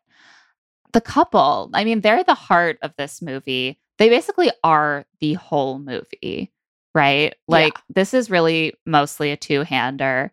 And that's like that's one of the great parts of a friends to lovers romance, which this is like the ultimate friends to lovers rom com. And also enemies to lovers. We get both. Yes, both in one. That's so true. I think that's part of what makes it so, such an iconic rom com is that it deploys all of these tropes and it does it so well. I mean, and what a coup to combine the seemingly opposite friends to lovers and enemies to lovers Right. Trope. And so then what you get is like the crackle and sizzle of an enemies to lovers romance, but the closeness and intimacy of a friends to lovers. They spend so much of the movie literally just having conversations. And in a lot of rom coms, you actually don't get that much time between the couple. Well, also, so many rom coms take place over like an absurdly short amount of time. And Mhm. Nora generally, I mean, Sleepless in Seattle is is very short amount of time, But like this and You've Got Mail, like there is, it, it's not like a week long crazy love affair, right? This is, Yeah. I mean, when Harry met Sally is 11 years. Yeah. It's about coming to slowly understand like who a person is and and where they fit fit into your life. And this, you know, to have a whole movie just based on that conversational flow between two characters is really risky Yes. because the couple really needs to have chemistry and and they do, they really do which is which is weird. Kind of crazy. Yeah, it is crazy. It is actually crazy. because the casting is sort of absurd like when i whenever i watch that opening scene when they're supposed to be like 21 22 and billy crystal is So 40 old. he's 40 and uh, like at no point does does harry even catch up to his age. He is at every point like at least seven years older than harry. But for some important parts of the movie he is like almost 20 years older than his character. And meg ryan is 27 so she's like sort of in the middle of sally's trajectory but she's playing up for a good portion of the movie And it's it really is interesting how this came together. Tom Hanks was apparently originally offered the role of Harry, which is interesting Yeah. given that Tom Hanks went on to work with Nora a bunch and Rob Reiner went on to play Tom Hanks's best friend in Sleepless in Seattle. Um, but can you imagine tom hanks as harry It doesn't work. it's hard to wrap It's not right. around. Billy Billy Crystal is just it had really to be the way it was and and i think it is part of the reason it works is also because clearly billy was kind of um a third creative partner in this project. Like he came in Mhm. after a lot had been done but he punched up the screenplay. He added some of his own conversations with rob reiner into the script. There is a lot of billy crystal in harry. As much as harry is rob reiner he also has shades of billy crystal. And so that does Right. make it feel more more natural. I mean, he's a comedian. He's Right. a comic actor and a comedian. He's not really like a traditional romantic lead. No. And so you might think like I would certainly have thought if I were around at the time, like reading the, Right, periodical, I would be like, really? Like what cast? But like what he really needs to embody as Harry is like this very clear, engaging personality that that Meg Ryan's character can can engage with. And it works. And- It works. And Meg Ryan was kind of, yeah, as you said, this launched her. Like she wasn't really such a known entity. And apparently she came in for a reading with Billy Crystal and they were just all like, oh, well, this is it. Like, wow, this actually just this works. yeah, if she hadn't had chemistry with Billy Crystal, we might not have had the Meg Ryan era of, of romantic comedies. Crazy I just about. like I can't even wrap my mind around it. Um and I think that like they also have this kind of believable it's not just that their conversation flows. I do think that they have like a believable sexual tension. yeah, which again, Like, I more so wouldn't than Tom. Hanks and Meg Ryan. I, I was like. Kiss. yeah, you want you want them to make out. Yeah. Just through the sheer like delightfulness of their of their dynamic together, like the way that they that they engage with each other and you know, they speak to each other and they focus on each other and they look at each other and react to each other um is so sizzling. It just you just you just see them together like Marie and Jesse did. fucking works. I also think that they fit into this like same paradigm that we see in You've Got Mail um, later, which is that Harry and Sally are gender representatives. And that's like kind of explicitly in the premise of the movie in this case. Harry is cynical, he's provocative, he's coarse. Um, one thing that Billy Crystal added was him spitting the grape seeds out the window just to like rough him up a And little it is bit and make perfect him like and more repellent. repellent to Sally, who's And it does give. Meg Ryan a lot to work with. Again, her facial expressions are so good that the look of disgust she gets on her face when he spits Yeah. that first grape seed. Incredible. She's like, I don't like to eat between meals. And I'm like, it's a great. Also, you're on a road Sally. trip. You're Like, meant to be snacking. It's not a candy bar. Like sometimes I'm like, I'm on. yeah. I agree with Harry in this exchange, and other times I'm like, how dare you, Harry? Yeah, and yet they are like presenting these very gendered points of view, like at almost all times. Like he's cynical and coarse. He is the one who is lying to women so they'll sleep with him. He's explaining that all men hate cuddling after sex. And Sally is traditional feminine. She's optimistic. She's sweet. She's prim. She, of course, wants to be held all night after sex. At one point, she reveals like her hottest recurring sex fantasy to him, and it's just a man ripping off her clothes. And he's like, "And then what?" And she's like, "No, that's the whole thing." Sometimes I I change I change what I'm wearing. I mean, sometimes, like most of the time, it's just the same clothes are being ripped off. Um, so yeah, they both embody these extremely th- these extreme stereotypes of what men and women are like, so that they can be sort of played out in opposition to each other. Like men are from Mars, women are from Venus, which I think uh, on some level, I'm like, why do I like a movie that is presenting this idea that's like women are like this, men are like that, like they're on two different sides and never the twain shall meet.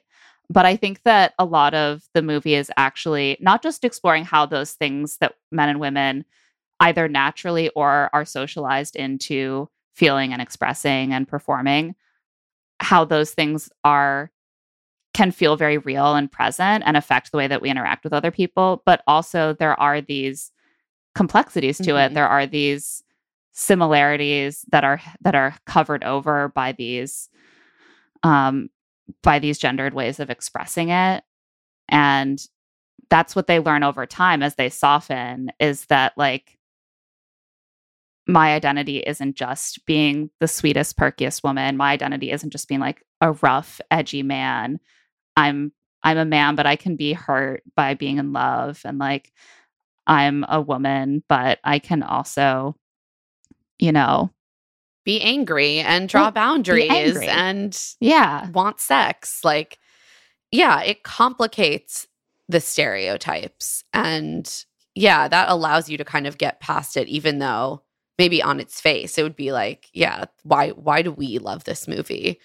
Um, but I think that effectively these characters are written as humans, both of them, and they are Yeah. both given real weight as human beings. And so sure maybe they embody certain more stereotypical things, but it's they're not I don't think they're surface level characters. Right? They have re- other relationships, Yeah. they have friendships, they like talk they have opinions on so many random things. Yeah. I think that actually one of the things that the movie is exploring between them is how they are each coping with with being interested romantically in a whole group of people who can seem so different from Mhm. them and he copes with it through like deceit basically and manipulation. He's like what do i have to say to these women to get what i want? How do i have to act to get them off my back even if i that's not how i feel? And she is mostly in denial. Like Yeah. she's like that's not true. Like that's no men don't think that.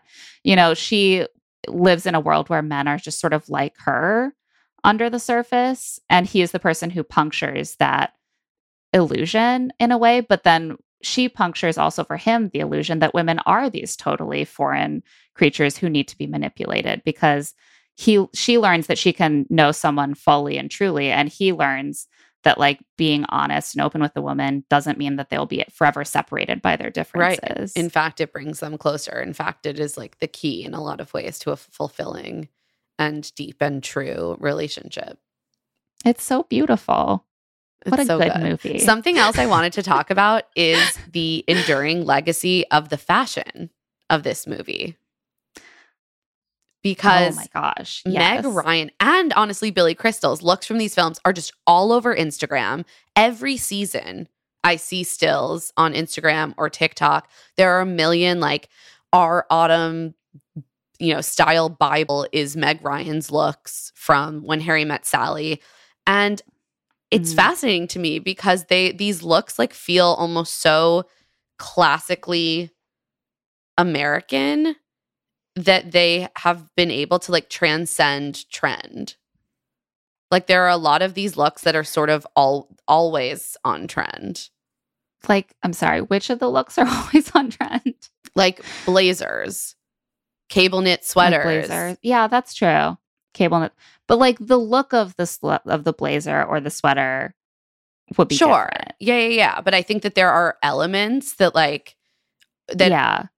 I think that I've been yeah. listening to a podcast on the history of Ivy style, which is basically like classic Americana Mhm. that started with like Brooks Brothers and like happened in all of these iterations. And the argument this podcast is making is is basically that this became like the mainstream uh, American style, and it almost doesn't register as a trend anymore. And I think that there are elements of that sort of like collegiate style um, Yeah. that are present in some of these like what we'd call basics that Harry and Sally are wearing white sneakers, dark boots, cable knit sweaters, turtlenecks, yeah.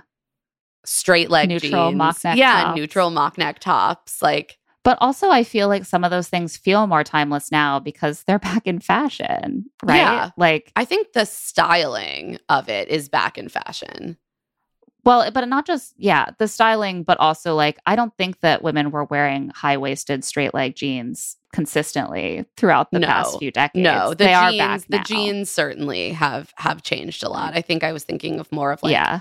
the blazers and the sweaters, but it's Oh, certainly very back now. And Also, she wears it. so many hats. I love her hats. It makes me want to be a hat person. Well, what's hilarious to me is that because we just watched You've Got Mail, so nine years later, Nora Ephron has Meg Ryan say that almost all hats are mistakes. yeah, we do not see Kathleen Kelly going about in like bowler hats. you're right. That is a major style change. Like hats are not things that I think in, just endure as Yeah. neutral pieces. It almost feels like a little Easter egg commentary for fans. That's just like, yeah, all those hats, they were a lot of look. And when Harry met Sally, I we've all changed them. since then. Um, they're they're a very intentional, clear style choice, and also her hair. Like Ugh. as someone with not smooth textured hair, watching this movie is almost painful because I just want to like replicate all her haircuts, and I know Oh that I like God, they're actually all couldn't. Good. They're all so good. The shaggy. You Oh, kind of so many have that hair. It's the not bangs, the the volume that she gets. I know it's probably all like Aqua Net and Mousse. and then she gets the perm later in the oh, movie, which Oh, yeah. I'm obsessed with. It's Really so good. good. Every every look, every hair style of hers is incredible. It was the age of perms. My mom used to give herself perms. I remember what the bathroom would smell like. I didn't even know you could perm hair. your own hair. Wow. You can do anything at home, baby. Doesn't mean you should, but you can perm your hair at home. and Billy Billy Crystal, I mean, that was the thing that always shocked me when I was younger. Is I was like, how can this man be attractive when he is wearing straight leg jeans, light wash, with a braided leather belt, A white, White cable knit and a white cable knit sweater. like a giant sweater? and yet I look at it now and I'm like, I would wear a lot of Billy Crystal's outfits. yeah, you just got to wear it with conviction and a good personality. I mean, just like a good white sweater with like some jeans and white sneakers, like that yeah. you you will see that on the streets of Brooklyn currently. Yeah. 100%. The huge huge white sneakers came back in a big way. Oh yeah, in the last They few years they yeah. really did. Let's also talk about Nora's use of other media in her media because uh, I watching You've Got Mail and then this, I was really struck by how that seems to be a theme in her work. Mm, You know, we have a lot of book references and also, of course, a lot of references to other iconic movies. Um, yeah. in this movie there is are repeated references to Casablanca really provides Yeah. some like fodder for debate and discussion between Yeah. Harry and Sally. When they first meet, Sally takes the position that Ingrid Bergman, of course, wanted to leave and become the first lady of Czechoslovakia. And he's like, Well, you just, that means you've never had good sex. And that's, of course, when she's like, I did with Shel Gordon. He's like, it's impossible to have good sex with someone named Sheldon. And when they meet again and they they eventually become good friends, they speak on the phone late one night. Casablanca's on, they watch together. And she actually denies that she ever said that. She's like, I, d- I would never have said that she wanted to leave and be the first lady of Czechoslovakia. I'm sure I didn't say that. So, like, again, yeah, this she she has she has so- sort of softened her her rigid practicality over the years that she is she's made room for a little bit more risk Exactly. excitement in her life.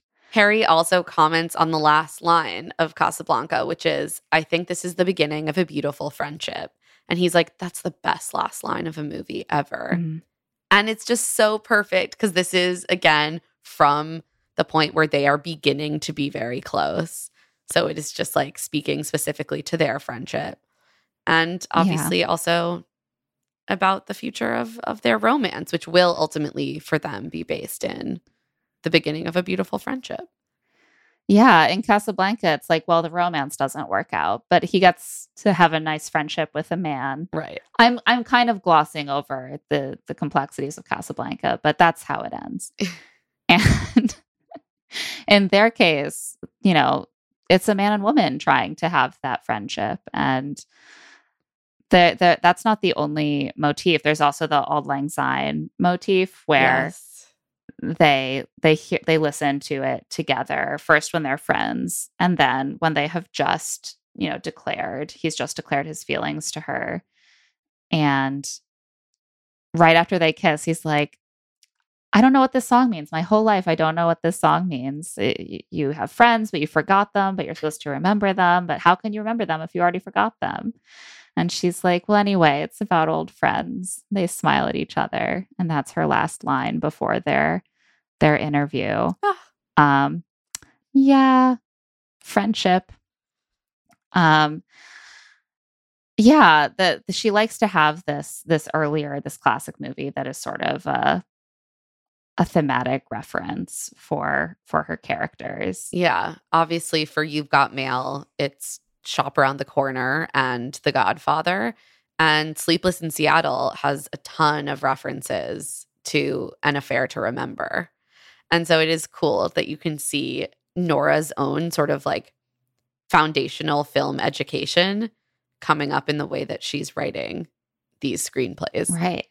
I mean, people are interested in in movies, right? Movies become part of us just like books that matter to us. And so how can you write these convincing 1980s characters unless they're into movies? I also want to say that part the, of it. the book that Sally is holding when Harry sees her from personal growth is titled Too Smart for Her Own Good.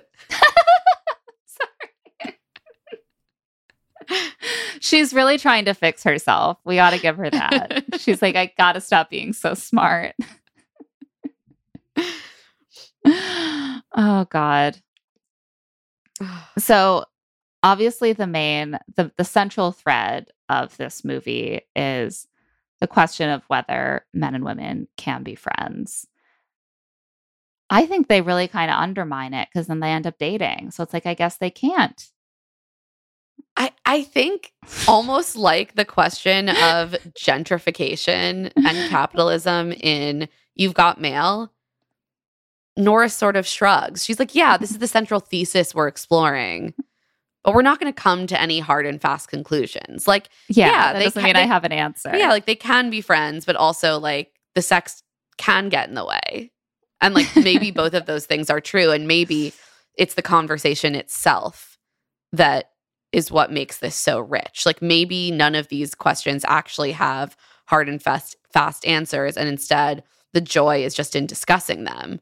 Like that's the basis for Rob and Nora's friendship, right? Just that they would be talking yeah, about relationships. And so yeah. And they just they were just friends, Right. And they never had sex. It's right, and then they turned it into a movie about a man and a woman who had one friend of the opposite sex and then they fell in love. Um, but that allows them to kind of explore both questions of like how can men and women be friends when the sex part is going to get in the way? And also how can men and women be in romantic relationships when they're so different and they don't really understand each other?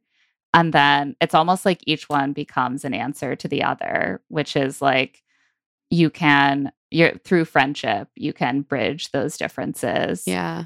and have a healthier romantic relationship.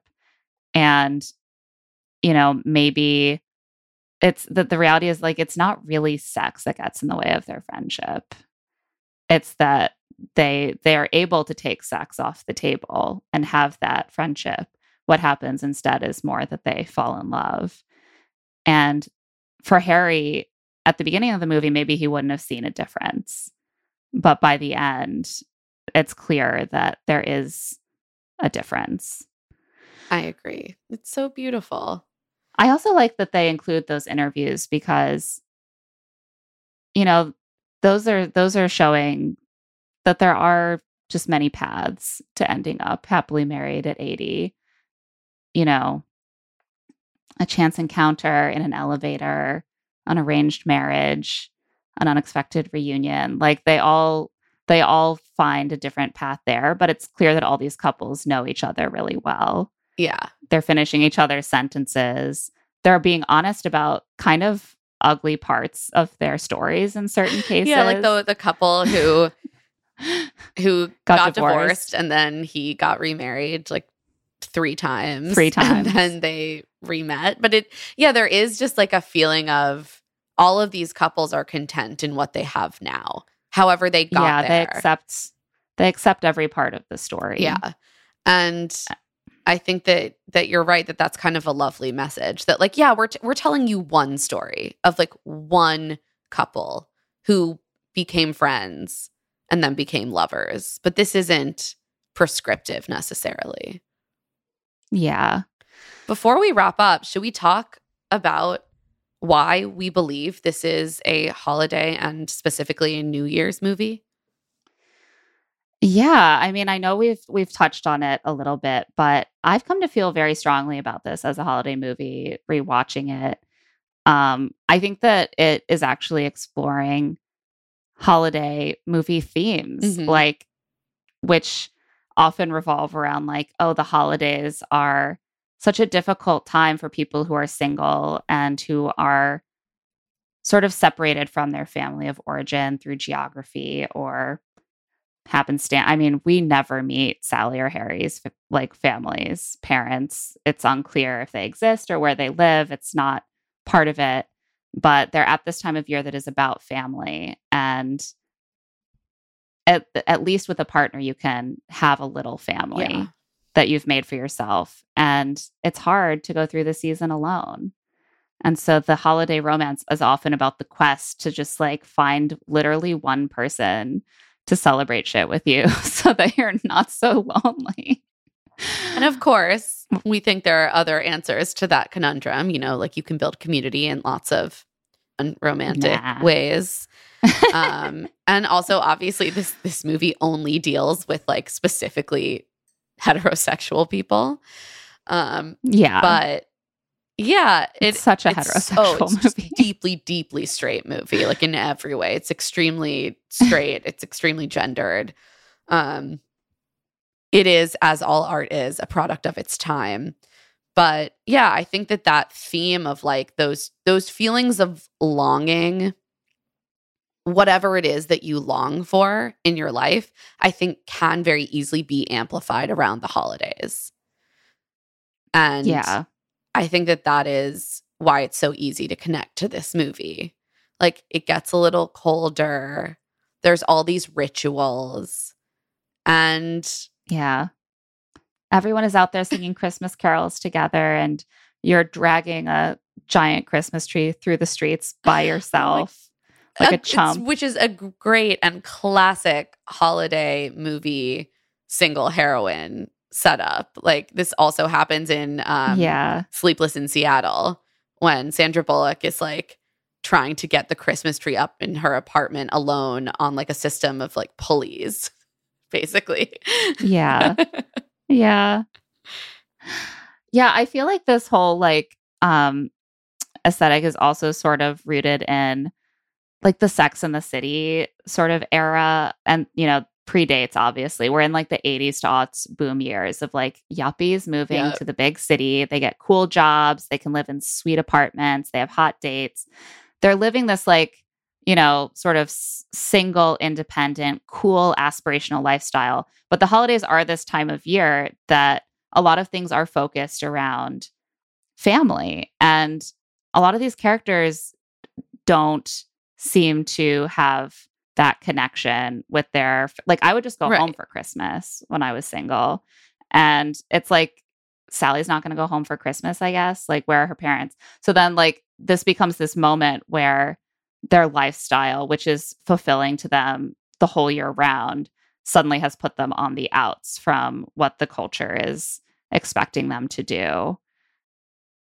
I just like every time that I that I watch it, I'm just like, why aren't your friends inviting you over for cozy caroling parties? I don't know. It's so lonely. And then of course New Year's Eve, where the whole point is to just make single people yeah, feel I mean, sad. New Year's Eve is a bullshit holiday. Let's be honest. it is. Why does it have to involve a There's romantic literally no reason. I, simply don't understand. I don't like it, uh, and it's rude. Yes, except that I do like that it led to the to the climax of It is- met Sally. It is a, perfect, movie. setup for this kind of declaration of love because there is something so just like, oh, fuck this shit. I just want to go home about so, being at so many New Year's Eve parties. And so you like relate to Sally. And then she's sort of resigned like, this is just going to be one another annoying New Year's. And Harry shows up and makes this big declaration. And it's just like, the whole feeling changes. It's like the way that falling in love and having another person affirm your feelings of love can just like make all of these things that seemed sad sunny again. And that is this party for Meg Ryan. Suddenly you're like, I love having a big holiday where the point is to kiss Year's someone Eve, at midnight. maybe It it's works really well for my Yeah. lifestyle. maybe it's great. No notes, no edits. We're gonna keep that. Yeah, I I'm obsessed with this movie. I I feel like we could talk about it for much longer, but we're gonna spare you. Uh, happy New Year's, everyone. We hope you had a wonderful holiday season marked by togetherness and community and not having to set up your holiday decorations all by yourself, which is so sad. It can be fun too, actually. Yeah. I actually used to love doing it by myself. Living I alone. should've lived alone for rules. longer. That was um, great actually it's great. And setting up your own decor is wonderful. Yeah. And on that note, that is it for Love to See It with Emma and Claire. Love to See It is produced by us, Claire Fallon and Emma Gray, and Stitcher.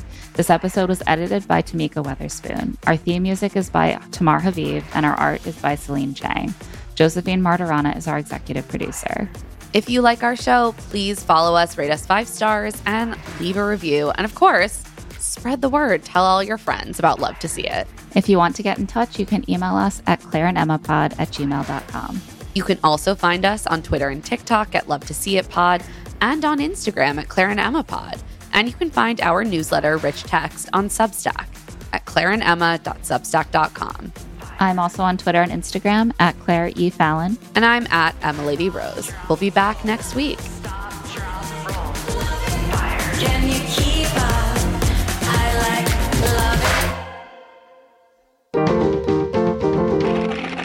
Stitcher.